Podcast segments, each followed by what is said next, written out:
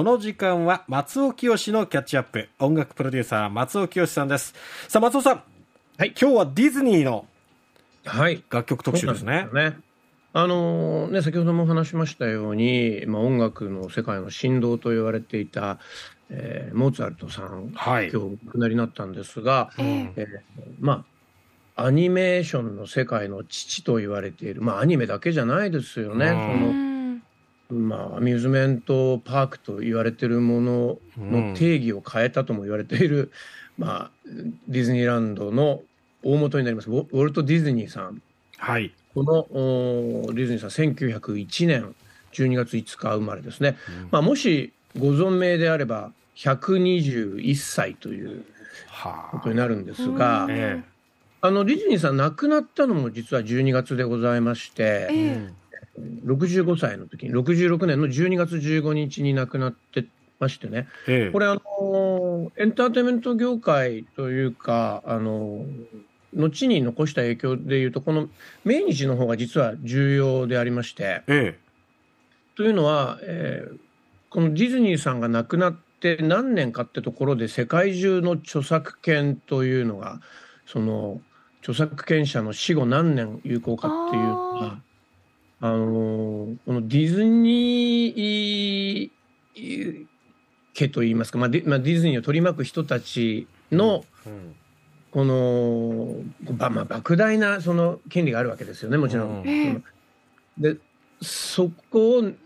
あの維持するためにいろんなロビー活動をやってて、うん、それで世界中の著作権の長さが決まってるっていうとこもあったりするっていう、まあ、それぐらい大きな後世に大きな影響を与えた方なんですが、はい、まあこの、まあ、彼のそのいいろんな功績の中でもやっぱりまあ身近なのは、えー、アニメーション映画、うん、アニメーションをはじめとする映画ではないかと思うんですが、はい、今日はねその、えー、名曲をたくさん生み出してきましたディズニー映画の中でも、えーまあ、名曲というか、まあ、冬の名曲ですね。はい、今バックで流れておりますのはこれはあのクリスマスキャロルですね。はいこれ2009年でしたっけね。あの、ジム・キャリーが、えー、一人7役だったかな？あの、吹き替えをやったということで、アメリカでは有名になったんですが、えー、日本では山寺宏一さんがやったということで、これあのー、CD をね、買いますと、ジム・キャリーズ・クリスマス・キャロルって書いてあるんですアメリカ版にね。これ日本版出すときに、山ちゃんのクリスマスキャロルって変えるべきじゃないかって僕当時言ったんですよね。え ー、レコード会社の方、誰も見向きもしてくれませんでしたね。で、今日はそのメインタイトルのアラン・シルベストリーの、えー、作曲したクリスマスキャロルっていうのを聴いていただいてますが、うんまあ、これなんか比較的新しい曲ですけれども、えー、あのー、ディズニー発信で、今ではもうちょっとジャズスタンダードのようになった曲もございます。えー、When You Wish Upon a Star 星に願いをという曲をちょっと聴いてね。いいですね。一気に朝が夜に変わりますね。本当ですね。これはあのジャズピアニストの中でももうあの頂点に位置するリズ・エヴァンスのバージョンですね。はい。マスター一杯いただけますか？って気持ちにちょっとなっちゃいましたけど。本当そういう気分ですよね、うん、しかもなんかねちょっといつもより度数高めのモルトウイスキーとかいただきたい感じですね。すね。ねこれあのビル・エヴァンスというピアニストのリーダー作品なんですがフレディ・ハバードという、えー、トランペットの奏者が素晴らしいプレーを聞かせてますね。はい、でこれあのもちろん歌詞付きのバージョンでも有名でございまして、ええ、こんな人が、えー、歌ってるんですが日本では、えー、僕も長らくお仕事してまいりました。この方が歌ってますね。平井堅さんです。ああ。はい。これはね、なんと1940年の、えー、ディズニー映画ピノキオの主題歌なんですね。これあの、その年のアカデミー賞の作曲賞、歌曲賞の受賞してますし、ええ、あの、まあ、ディズニーソングとして初めて、えー、オスカーを受賞したのはこの曲。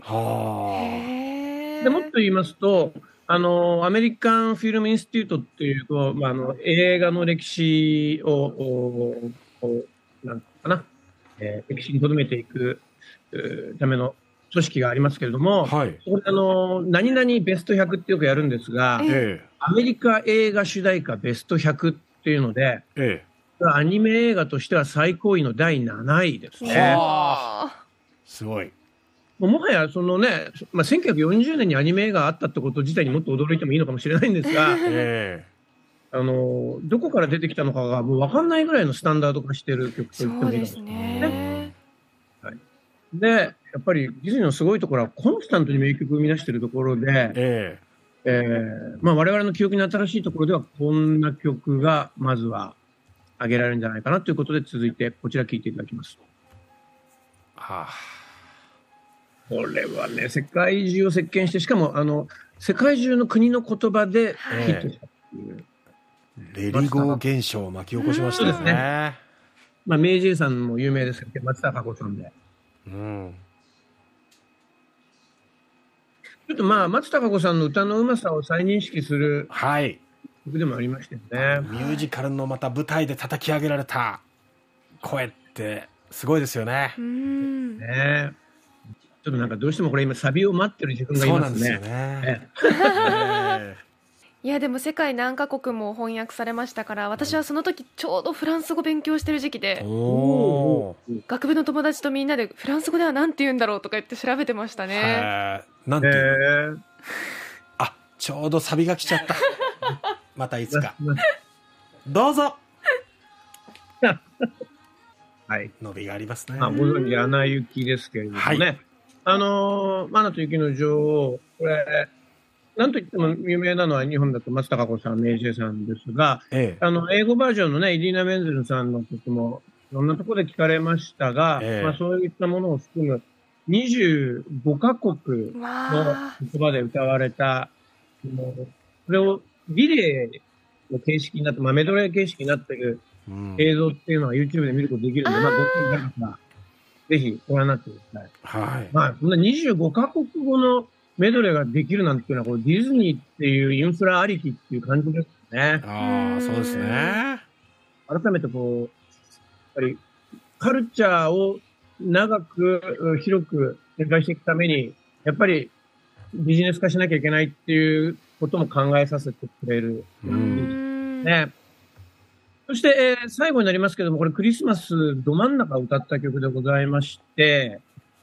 えー、先頃、あのー、ちょっと ALS に、かかってるってことを発表して、今歌うことができないっていうことを、で、世の中のファンの人たちを、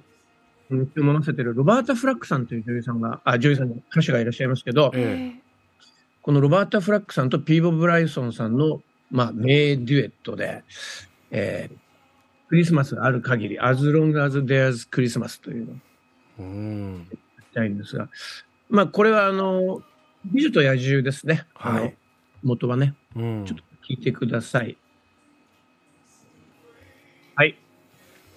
えこのあの大変美声のピーボ・ブライソンさんという男性シンガーの方は、ええ、セリーヌ・ディオンと一緒に歌ったあのビューティー・アンダー・ビースト、美女と野獣と知られます。はい、あと、えー、レジーナ・ベルさんという人と一緒に。アホール・ニュー・ワールド、えーまあ、ディズニーに、えー、2曲もの男女名デュエットを残している方なんですが、えー、知られざるもう1曲、こちらちょっとね、うん、あの、全2曲ほど有名ではないんですが、えー、ロバート・フラックさんのこの As Long as There's Christmas クリスマスのある限りっていう、これもなかなかの実は名曲なんだ。うん、今日は、えー、ロバート・フラックさんの、えー、ご回遊も願いつつご紹介いたします。うん、ですね。いやなんかこのクリスマスシーズンっていうのが一気にこうムードが高まりますね。こういう音楽の力っていうのもありますよね。はい、あの、はい、今年はあのワールドカップっていうのも重なりましたので、えーなんか12月、もう最初から飛ばしていく感じですよね。ワクワクすることが多いですね。そうですね。うん。やっぱり改めて、あの、スポーツとかエンターテインメントが、もうどれだけ、えー、元気にしてくれるかっていうのを感じる1月にもなってますね。はい。え今日の今日のこの時間は松尾清のキャッチアップディズニーの冬ソング特集ということでお送りしました音楽プロデューサーの松尾清さんでした